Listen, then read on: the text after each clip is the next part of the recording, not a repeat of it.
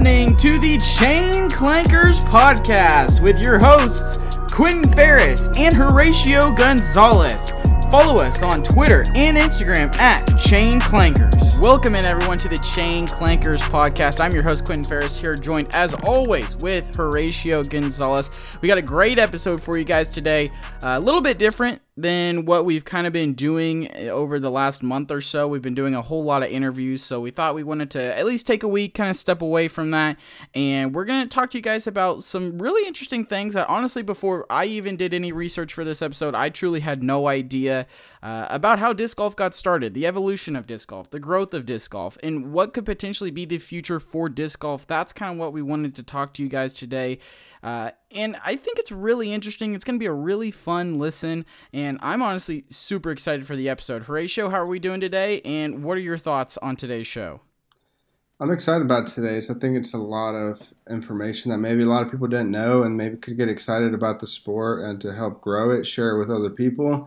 And something to when you go and talk to someone you don't know and they ask you about it, you can tell them about how much it's growing and how much the sport has grown these last few years, and then that way they don't think it's uh, just a joke.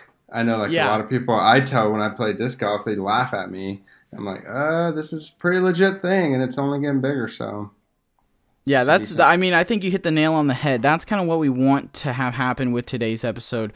We want to continue the trend of turning disc golf into something that is just a joke, or you know, oh, you're just out there drinking or smoking or doing whatever you're doing. Into this is actually a legitimate sport, and this is something that is continuing to grow. I mean, we just had it on the CBS coverage, and I imagine we'll get into that a little bit today as well. So, you know, uh, let's just go ahead. Let's start off with the history of disc golf. I truly had no idea when disc golf started. If you're not following us on Instagram, you absolutely have to follow us on Instagram. It's just at Chain Clankers. Got a lot of great info going up over there. And we had a story up the other day. It was when was the first game of disc golf? Now, keyword in that sentence is the first game of disc golf. The first game of disc golf was in 1927. Tournaments and things like that didn't really start happening until the 60s or 70s, but I was absolutely shocked. 1927, Horatio, can you believe that before the Second World War, really during the Depression, people were out there clanking some damn chains?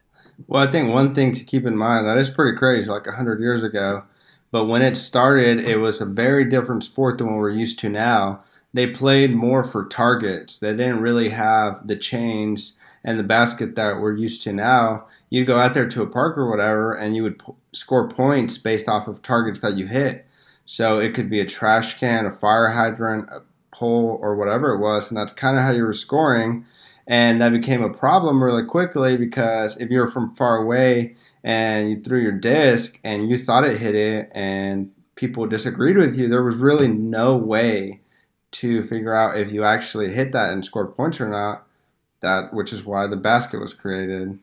Yeah, which is super interesting because it's really one of those things where it's like nowadays when you throw a disc and you hit like a tree for example, I know my one of the phrases I've started saying a whole lot is, "Oh, well, that disc is never going to fly the same," because it is true. As you beat in a disc, as you hit more objects with it, its flight will alter a little bit. But back in the day, that is what the goal was. The goal was to just randomly hit things.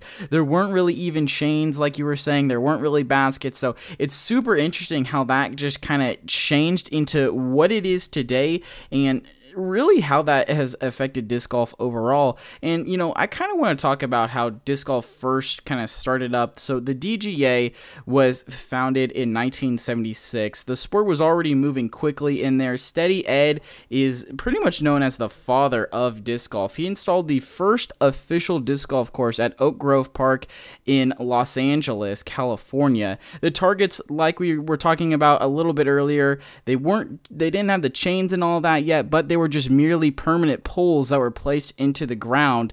And these poles were then later replaced with, uh, you know, other things such as baskets or, you know, maybe a little wider of a pole or things like that. But there was an overwhelmingly successful tournament, the World Frisbee Championships in 1975, that really kind of propped disc golf up and made it something that was potentially about to become something really big.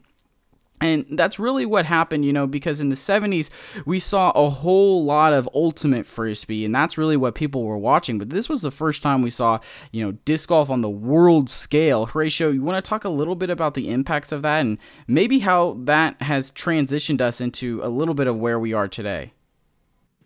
Yeah, so talking about championships and tournaments, I think that's one of the things that really legitimized the sports for a lot of people. I know we were talking the other day about how a lot of the people we've interviewed, every time we asked them about how they started playing or when they started playing, so many of them have said 2016. I started playing disc golf in 2016. And so I went to go look on YouTube and other places and saw, just searched up disc golf 2016, and that was the um, the championship where Paul McBeth and Wysocki, and they played in the pros uh, in the champion U.S. DG Championship and the Pro Masters, and it was like some of the really big championships that were aired, and a lot of people first watched. So I think that brought a huge, massive new players to the game, and I think it's continuing to do that. And that's why they focus on airing these championships and tournaments on TV. And Jomez what they do for the sport is enormous. They're like completely changing the game. So I think back in the day, those championships that people played, people were like, wow, this is a really competitive sport. It's not just going out and playing with a bunch of guys and just goofing off, you know, it's a little more serious than that. Yeah, and that was really the first time we saw it on a world scale. And moving forward past that, we really the big so the I guess the big association that at least I think is the most legitimate for disc golf right now is the Pro Disc Golf Tour, um, the PDGA, all those things. So Steady Ed, as they called him, pretty much again the founder of disc golf. He founded the Professional Disc Golf Association, and in 1976 he sent out a letter to roughly 100 of the top players in the country inviting them to join the PDGA. The cost would be about $10, which would be 45 in today's money for a lifetime membership. He then began directly selling memberships to the players at tournaments all over the country and this was really big in growing the sport.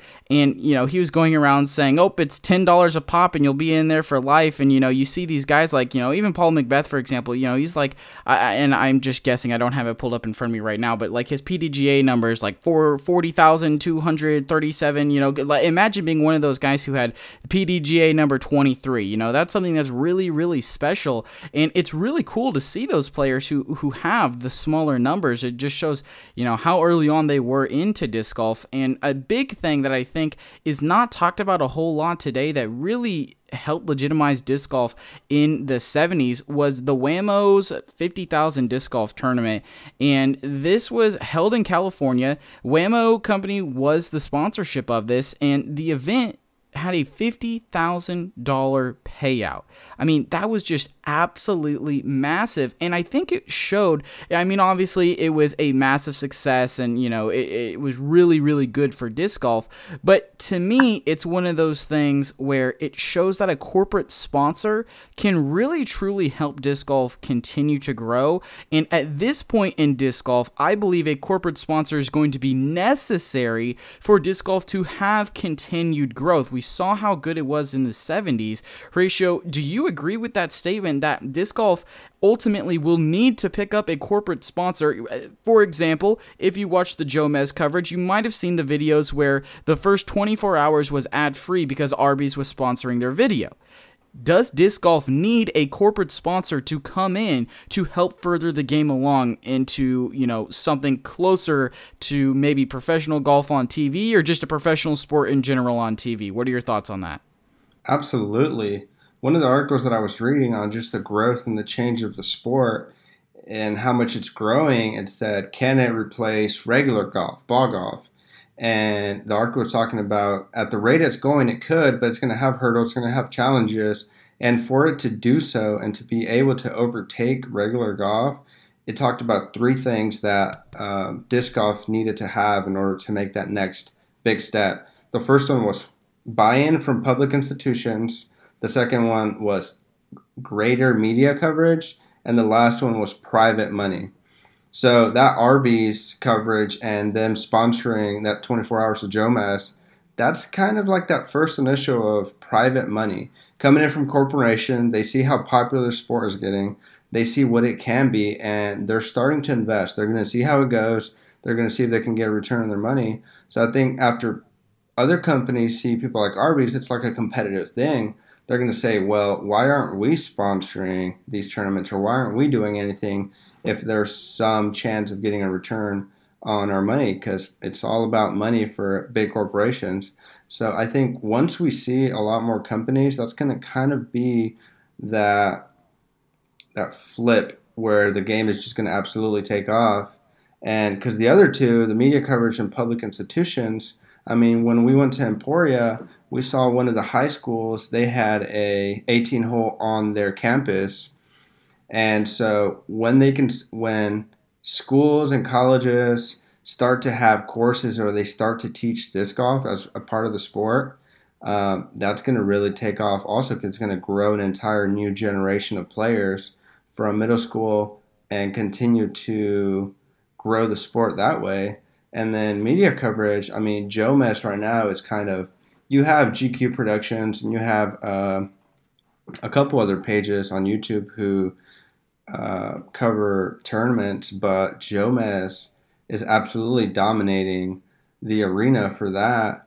And being on CBS was a huge, huge uh, moment for disc golf. So I think all of those things, we're starting to kind of see them really kind of come together. And I think that is a good sign of where the sport is going.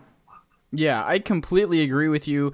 And I agree with the fact that disc golf is going to need that corporate sponsor. I mean, could you imagine if somebody like Nike dropped in and let's say they throw a million dollars into disc golf right now?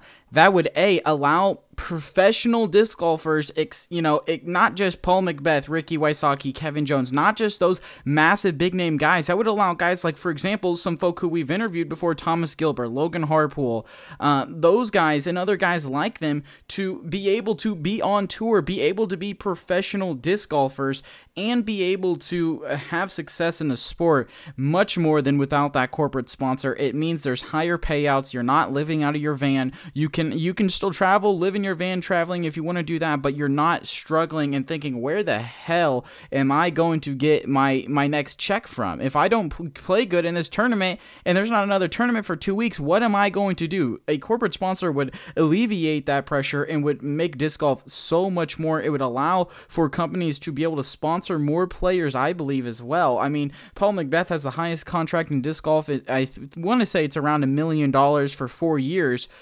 Compare that to literally any other sport, and that's chump change. I mean, that's not very good. So I do believe that disc golf really does need that. But kind of moving along a little bit in the history, you know, really from the 80s we just saw disc golf continuing to grow. Uh, ratings was introduced in the 90s i believe and that really kind of changed things as well. And you know the world champion world championships coming around that massively helped disc golf's growth. But talking about the history of disc golf and the growth i think it's very important to look at that 2016 that Horatio you mentioned it earlier.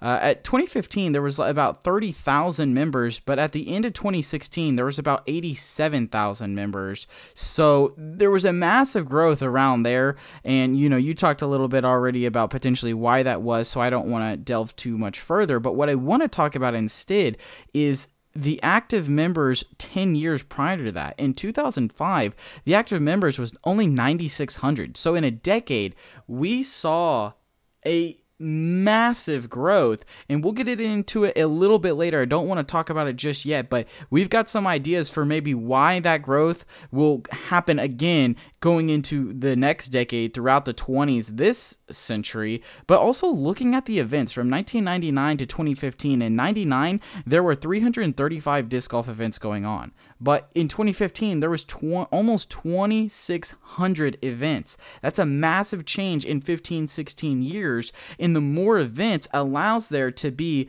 more competition more disc golfers playing uh, more opportunity for those corporate sponsors to come in and those kinds of things. So i think it's really really critical and so now where we're at, we're at a really special place in my opinion. We're at a place where disc golf is still very young.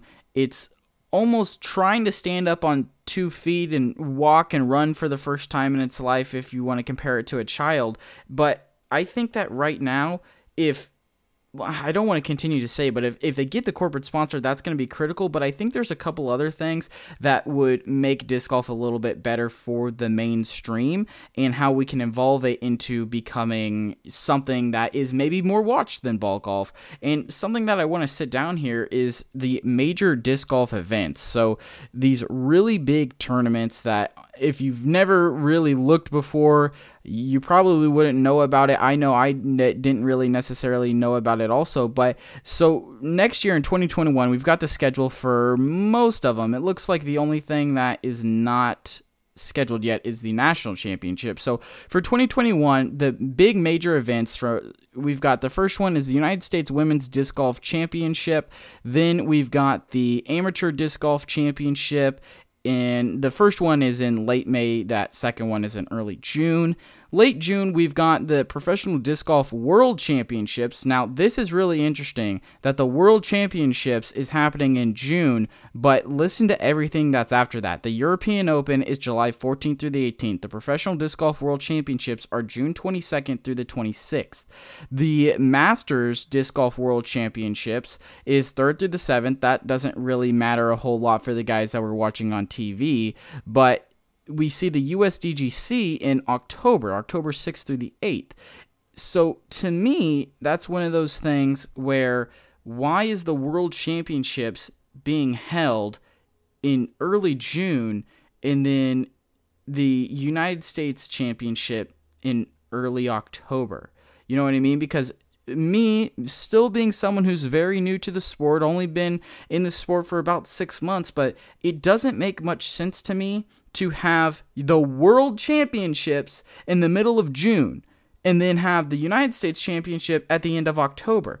I believe that that should not necessarily be inverse, but we should continue to push back those big tournaments, those majors, as you would call them, to later on in the year. Because if I'm a disc golfer and I am playing at the World Championships in, in late June and, and I do really well, what's really the point after that? You know what I mean? Like, okay, the European Open's there, okay, the United States Championship is there, but in my opinion, the World Championship is the number one thing in disc golf. That's the number one thing you're working towards. In every other sport, it, it, there's almost like a certain order in them except maybe for ball golf. But the thing that ball golf has, in my opinion, is that they have those majors. They have defined majors. You know, the the GBO is that a defined major? Is the Waco Invitational is that a major? Is you know the Ledgestone is that a major? What what are those? Are those just tour? I guess tournaments. You know what I mean? I think disc golf, the big argument that I'm trying to make here is I think disc golf needs to move to having majors like the like the ball golf has. And you know, they've got the Masters, they've got the US Championships, they've got the European Open, they've got um, the PDGA or the PGA Championship. Uh, so I think that disc golf needs to have something along those lines where where they have like six or seven majors, or you know, we know what they are, and they're going in order to that October timeframe being the World Championships, and that's when it's over, in my opinion, because the World Championships, in my opinion, should be the last tournament in disc golf. Horatio, I know I just spoke for a long time. Hopefully, everyone's still listening and they were able to follow that argument. Talk to me about what what are your thoughts on that? Do you agree with my take there that the World Championship should be moved back? We should have more defined majors in disc golf, and that would actually help legitimize the sport and evolve it and take it to the next level. Is that the June one? Is that usually when it is, or is is that maybe have something to do with COVID and then? It having to be pushed back some. Uh, I'm looking at it right now, and I guess it's it's July, July, July, July, September, August. So they, it looks like they change it up some, but it's usually in that late summer, early fall. And I wonder if that just has something to do with the weather and whether that's mm-hmm. maybe like when the best, since it's a world championship, when maybe that's when it's the best for everyone on doesn't matter what time zone you are and when people are able to get together as far as their schedules, people coming from Europe, Japan, wherever they come and play, if maybe that's just the ideal weather for the World Championships. That's kind of the only thing I can think of. But I see what you're saying as to why you would have a World Championship at the beginning and then play out the rest of the season. I guess it's, it's kind of weird, but I think when they go on pro tour, that's kind of that's kind of their um, majors, like you were talking about, or the events that they have prior to the worlds. Because right now they're playing the pro tour events, and so those are kind of taking titles here and there, and then they're building it up to the United States Championship, and then eventually they would go into the World's Championship. But yeah, that's pretty that's pretty interesting, and I don't know why that is exactly, but um, I think that would definitely help because you build up you build up the drama of it and the excitement. People get to see the, their favorite players throughout the season, and then you get to see who comes to the Worlds as opposed to seeing at the very beginning, and then. Yeah, like I, I, mean, I completely agree with you. I think that it, it, that buildup will make it matter more. And I mean, correct me if I'm wrong. I truly could not tell you what the pro tour points mean. You know what I mean? Like I know they have to do with seating for I think it's the USDGC, but I genuinely think that the Pro Tour points do not matter. They have really no effect on anything that I guess is so major. So I think that you know in ball golf you see the actual points that they're earning matter towards uh, their tournaments. So I think that I don't know maybe the points mattering more, but I, I really do think uh, that moving the world championship back later in the year, having some sort of buildup, having some sort of drama, having some battles would make it significantly better. Because to me as a player, I would not be interested in you know getting hyped. You know, let's say you spend two weeks if you're Paul McBeth, you spend two weeks in the middle of June preparing for this world championship. How do you mentally then lock back in to the D glow? Three week, two weeks after the World Championships. You know what I mean? Like, I don't know. It just seems like such a big letdown, in my opinion, that I feel like moving that around a little bit could make it easier. And really, where I want to go with this whole massive conversation that we're having right now about moving this is that the CBS coverage that we got for the restart of the Disc Golf Pro Tour this year, I think that moving the worlds later on making more majors and making them very defined in what they are allows for companies like CBS, ESPN, Fox Sports, whomever to pick up disc golf and be able to display it better, in my opinion. Because if you've got the World Championships in June, but then you've got the European Open in July, isn't the world championships more important i don't know maybe maybe i'm just stuck on a tangent on dates and and it really is just more about you know hey the weather is better here so you know this is when we're going to play the, the tournament but i guess what where i want to move the conversation to is what are your thoughts on CBS potentially picking up disc golf more? There's rumors that they could be doing more tournaments in 2021. What do you think the impact is of CBS picking up disc golf? What do you think needs to happen for more casual fans to watch that CBS coverage to get into disc golf, I guess? I think it's really cool. I don't know if it needs to be CBS or whoever. I think it's um, really uh, important for disc golf to be on that main level where people who maybe don't go and play, who just want to watch it, like just because um, it's on national television or whatever, like it doesn't need to be just for spectators who go and play the sport. How many people that watch football go and play football eh, during the week or on the weekend? No, I don't. I Probably ninety percent of the people yeah. or less nope. that watch football do not go watch play football. And how nope. big is that sport? How much money do they bring in every year?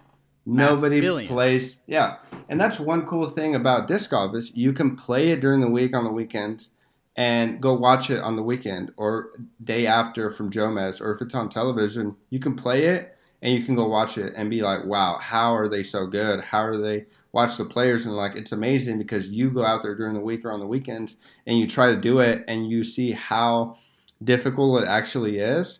But I think that's why it's really cool for CBS to pick it, pick it up and show it to people because a lot of people were just needing any kind of sports. There was nothing on ESPN, and so it was like perfect timing because people that just want to watch competitive sports were able to tune in and check it out and to see this whole new sport which then because it's not as demanding on your body as a sport you could then go and play and so i think that's going to be one thing that is going to grow the sport even faster is people that don't really play sports and who watch it on tv and see it on national television and discover it for the first time are going to go and try it.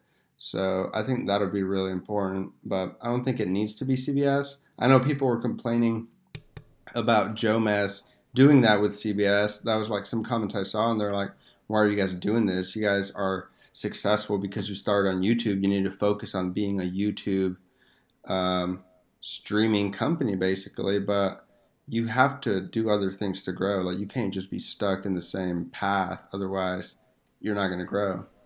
No, I completely agree. And I I do think that getting disc golf on TV will be more beneficial than just having it on the pro tour where you can watch live or Jomez because Jomez is doing something that's incredible, right? But how long is that going to be sustainable to the point where disc golf actually becomes legitimized? Because i think that's kind of been the overarching topic of this episode is you know how does disc golf get legitimized? You know the the history of it a little bit the evolution where we are now and I think that getting it on TV, getting in front of more people is what's going to allow for that the quickest because, you know, Joe Joe Shuck over there could be like, "Oh, well disc golf's for hippies, blah blah blah blah blah, you know, you're you're just out there doing it so you, you know, blah blah blah blah blah, disc golf's not sport, blah blah blah." But you see it on TV, automatically it's more legitimate in your head and then you were like you were saying you can sit down you can watch people play disc golf on tv and be like how the heck do they do that I want to be able to do that and then go out and play. Because, in my opinion, the top sports that people go out and play are basketball, I guess regular ball golf, and then either soccer or disc golf, in my opinion. I think that's the main sports that people will watch on TV and then they'll go out and play. But basketball is easy because you can literally just have one person, you know, you can just be shooting hoops, like whatever. Uh, ball golf, you know, a lot similar to disc golf. And we'll have a future episode on this about if disc golf should ever become pay to play. I've definitely got some strong opinions on that. I know, I know you've got some opinions on that as well. Um, but those two you see a lot of people playing then soccer as well just because of how uh, big it is overall in the world. And you know you uh, again one person can go out and just shoot and play if they want. Um, so really it's one of those things where i think getting it on tv more allows it to be more legitimized. If you agree with me on that let us know on Instagram, Twitter, uh, even Facebook at, at Chain Clankers. Let us know your thoughts. Do you agree that getting it on TV will make disc golf more legitimate, will make more people look at disc golf as something that is a growing sport? Because I think that's kind of the big hurdle in people's minds that once that happens, I mean, disc golf can just absolutely take off, in my opinion. And I this I've been saving this. I, I talked about a little bit earlier. I've been saving this, but the whole COVID impact, I think, is the other big reason why disc golf is going to become more legitimized. Because you literally look at all the companies; they are selling out things very, very quickly. I mean, literally, for example, by the time you're listening to this, you're probably not going to be able to get a first run Hades anywhere on the interweb. Not going to be able to happen. If you don't know what I'm talking about, the Paul McBeth Hades, the prototype,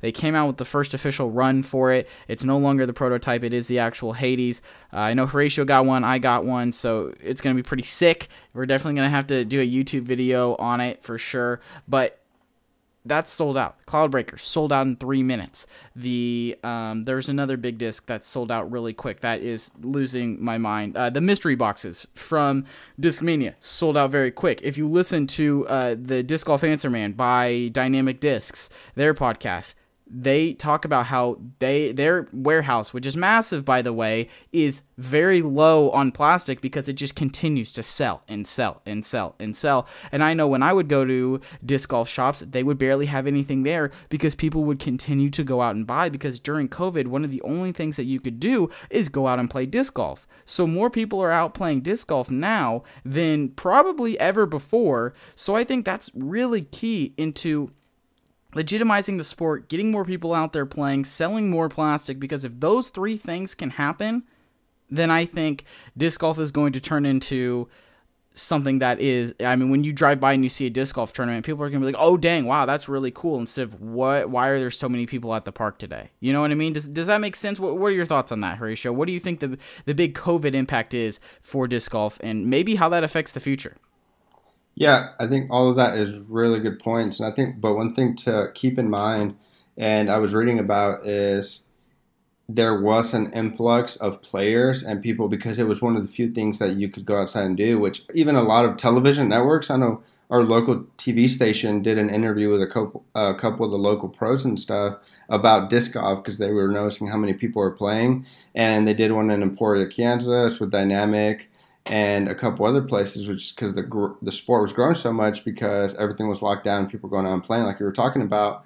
But same with everything being locked down. One of the things that were shut down were the factories. So a lot of the the disc manufacturers had to shut down production for a while because of COVID. They were they were uh, having to give their workers to stay home to, to quarantine and to just shut down for a period of time when the entire country was shut down in other places. So they were not able to make discs at all for a few weeks. Some of them for a couple of months. So you have that, not being able to make discs and manufacture anything for a few weeks or a couple months. And then you have this huge influx of players wanting to play and to do something outside because everything is shut down. And it just created the perfect bubble to burst at the right time. But now that everything is back on track, they're still not being able to keep up with demand. Innova and other companies had to grow their factories and get more machines to be able to produce more discs. And so it did not help it having to be shut down. Um, but the amount of new players was just huge. And I'm very interested to see what the PDGA number for like next year will be at the end of next year. Like what that number will be. Like if we, because we haven't gotten ours yet. And if we wait, like maybe we'll be like I don't know, because what are they at right now? Eight hundred thousand? No. Um, I I don't know. I don't have it in front of me. Let me see if I can't maybe look that up real quick.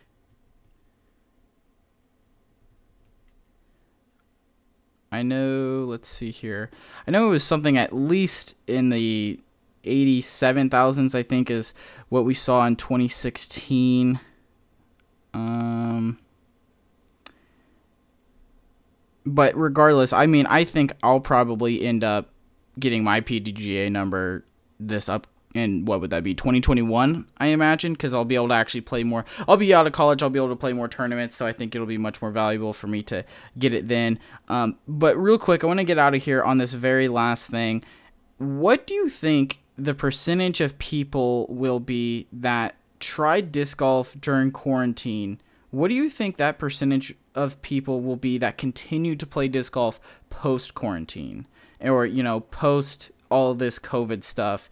Because there are reports that a vaccine will be ready in November, maybe a little bit after that do you think that it's going to be a high percentage because i think it's one of those things where you know you do it for a little bit it's fun and then it's kind of like well now i can go do a bunch of other things but i really did enjoy doing this i know i know you started playing during quarantine i i started to get back into it during quarantine i know a couple other people same thing I think that number is going to be, I want to say, I'm going to be positive. I want to say that number is going to be about 65%. So 65 out of every 100 people who picked up disc golf during quarantine is going to continue to play disc golf for at you know for however long for the next couple of years or they'll just continue to play disc golf. That I think that's the number that I'm going to go with. I think 65% is a pretty good number. What what what do you think your number is? I think mine would be even higher than that. I think I would say closer to um, 80% maybe. And I would do it on a smaller scale to understand maybe out of every every 10 people that is introduced to the sport this year at least, eight of those will continue to go on and play by themselves or play continue to play. Because I'm really glad you asked that because I was going to talk about how every single person that I have introduced to the sport since I started playing has continued to play. They've gone out and bought their own discs. I've gone out with them to help them out buy their own discs. They continue to go play with me week after week. They've introduced other people to it, their significant others, and they're continuing to go and play and they want to continue to go and play. But pretty much every person I've taken out wants to continue playing. And then if they bring out another three or four people, and even just three of those continue to play, that's where the sport's going to get really huge. And I think a lot of it it's going to be like quarantine and COVID helped um, a lot of people discover it and helped a lot of people find the sport. But I think now it's going to be people are between TV, YouTube, and friends about hearing about it. It's just going to continue to grow because of the the younger generation of the people who need stuff to do, who financially are not as well off as their parents or grandparents were when golf started and golf started taking off. Golf is expensive. Like I'll ask people that play golf or say golf is a lot, but regular golf is so much better than disc golf. And then I ask them how many times they've played this year, and they'll be like, "Oh, I've gone out to play two or three times," and they're happy with that, which is fine. But I want to get good at something, I want to go at least once a week or more than that. But when it's so expensive, you can't do that. And a lot of people that go, yeah, I'm going to go with my buddies and play around. It's usually them by themselves or a couple of friends. Disc golf, every time I go to a course, I see an entire family out there, which is sometimes annoying, but I'm glad they're out there with their kids. But yeah. this is a family sport. You can take your kids out there. You can go spend an evening with your family it's not, oh, I'm getting off on the weekend. I'm going to go get away from the fam. You can go spend time with your family, which is better, I think, than just having to, you know, run away from your family or whatnot. Like, that's no, I agree. That's, a, I, that's I other agree. issues. yeah, yeah. No, I agree with you on that one. And another note that I just wanted to make on that before we get out of here is just that I thought that was really interesting about how you know more younger people are getting into it, and you know, you know, there are definitely debates to be had about that. You know, the younger folk are are le- are worse off now than their parents and grandparents are left off. Uh, and it is free for now, except you know buying the discs and stuff like that. And you said you know some some guys who play ball golf go two or three times a year. I mean, we go damn near two or three times a week or something like that to go go and clank chains. So that's really important. And I also think, and I don't want to get too political, but I do think something that's important also is that this is a very green sport. This is something that is very. I mean, this is the best sport that you can have for the environment because the ability to make a disc golf course, you can just go put some chains in a park. You can just go put some chains in the woods. Yeah, sure, maybe you carve out just a little bit, but that's so much better for the environment than completely wiping it out and putting up like a basketball court for example or you know a tennis court or something like that like so so i think disc golf is also very good in that aspect that it is good for the environment it gets people outdoors it brings people together and I do think that, you know, like you said, a lot of the people that you've taken out, I've taken a couple of buddies out as well, and they've, you know, kind of sort of gotten into it as well. I think that is going to be what continues to grow the sport, continues to legitimize it, and more and more people will play because, I mean, literally look at our significant others. Never in a thousand years would have I have ever expected my girlfriend to go out and play and love disc golf. And she does and that is something that we get to spend two or three nights a week being able to do being able to get away from everything turn our phones off just be with each other and just you know play so i think that that's really helpful and, and i do think that disc golf is uh, going to continue to grow and i think it's only going to continue to get more legitimate and hopefully this episode has brought to light some of the things that are doing that Horatio, do you have anything else that you want to get out before we wrap today's show up? Not really. I mean, uh, just like comparing it to the environmental, I think that's going to be a huge factor. Global warming, our generation cares about that. The younger generations care about that. A few things I was like reading about was just to make a regular ball golf course, uh, which I love saying ball golf because it makes golf players so mad. Yeah, it's yeah. not ball golf; it's just golf. Uh, so I just I love saying it. um, but you need six times more land to make a ball golf course as opposed to a disc golf course. You need some courses they they did uh, studies on, and you need up to a million gallons of water to keep a golf course green and pretty for the summer period. And with global warming, stuff getting warmer, you're only gonna need even more and more water. So I think those are two huge factors that people are to see. I know two of the courses that were just um, that are there. Some of the younger courses here in my town, Wichita. Uh, one of them, you go out to it and it seems kind of boring because it's pretty open, but literally they've planted over 200 trees probably because in 10, 15 years those trees are going to be huge and that golf, that disc golf course is going to be a ton of fun because there's going to be a bunch of tunnels, a bunch of cool shots, but as compared to a regular ball course where you have to clear out a field to make fairways and whatnot, this course they're putting in trees, and so I think that's really cool. Um, yeah, no, that's all I got.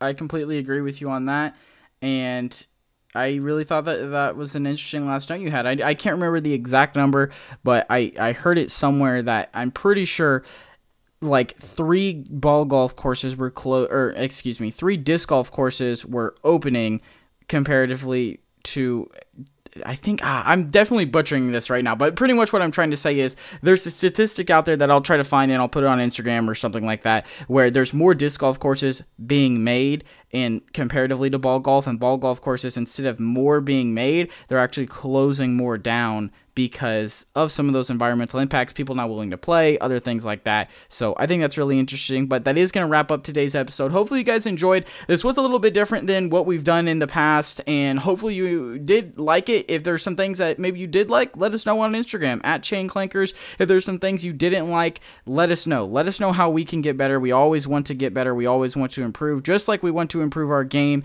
Uh, if you have any feedback and you're listening on Apple Podcasts, we'd really appreciate any ratings and reviews. Let us know some topics that you want to see us cover. Uh, we got a ton of great shows lined up for you. Super excited for them. But that is going to go ahead and wrap up today's episode. Thank you guys so much for listening. For Horatio, I'm Quentin. Let's go ahead and roll that music. So, thank you for listening to the Chain Clankers podcast. Make sure you follow us on Twitter and Instagram at Chain Clankers and hit that subscribe button wherever you're listening to us from so you never miss another episode.